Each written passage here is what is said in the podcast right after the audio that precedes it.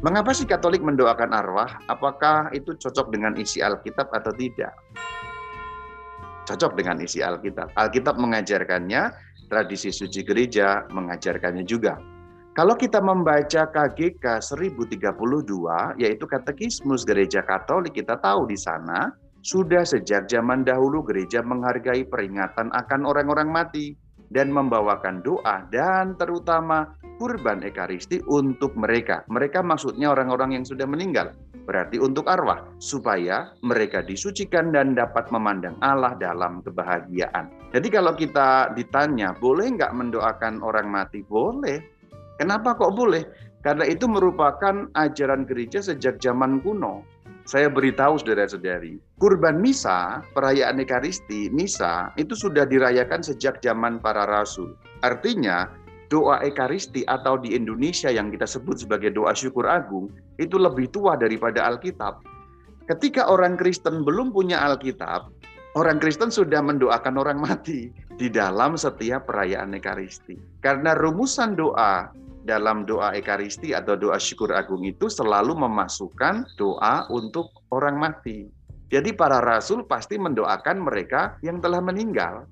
Kalau orang-orang yang nggak ngerti tentang sejarah gereja, lalu kemudian nggak ngerti mengenai tradisi suci, terutama bagaimana perkembangan iman Kristen itu, orang akan ngawur saja itu Alkitab Alkitab nggak bilang begitu, berarti mendoakan orang mati itu salah.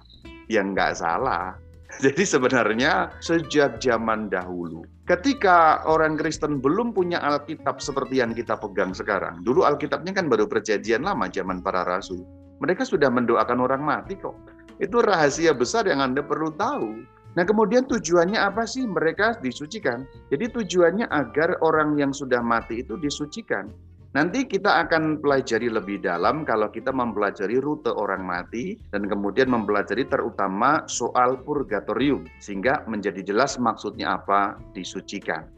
Nah, kalau kita melihat bapak-bapak gereja, ini Santo Yohanes Chrysostomus, ini hidup pada tahun 300-an. Perhatikan, tahun 300-an. Gereja Kristen yang satu, kudus, Katolik dan Apostolik, gereja Kristen atau gereja Katolik, itu bahkan belum punya kanon Alkitab, tetapi sudah mendoakan orang mati. Lihat, ini perkataan Bapak Gereja Yohanes Chrysostomus. Jangan kita bimbang untuk membantu orang-orang mati dan mempersembahkan doa untuk mereka. Ini Bapak Gereja loh. Ini yang ajarannya nyambung sampai zaman para rasul. Jadi sebenarnya para Bapak Gereja itu melanjutkan ajaran para rasul. Maka kalau ada sekarang orang menentang kita mendoakan orang mati, itu sebenarnya tidak sama dengan ajaran para rasul.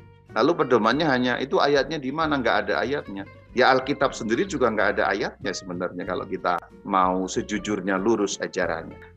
Kalau kita melihat dalam Alkitab juga ada ayatnya meskipun secara tidak langsung. Kita lihat dalam surat Roma 8 ayat 38 sampai 39. Jadi sebenarnya Rasul Paulus memberi satu alusi meskipun tidak secara langsung bicara mengenai mendoakan orang mati. Tapi di sini Rasul Paulus memberitahu kita, kita tidak terpisah loh dengan yang mati itu.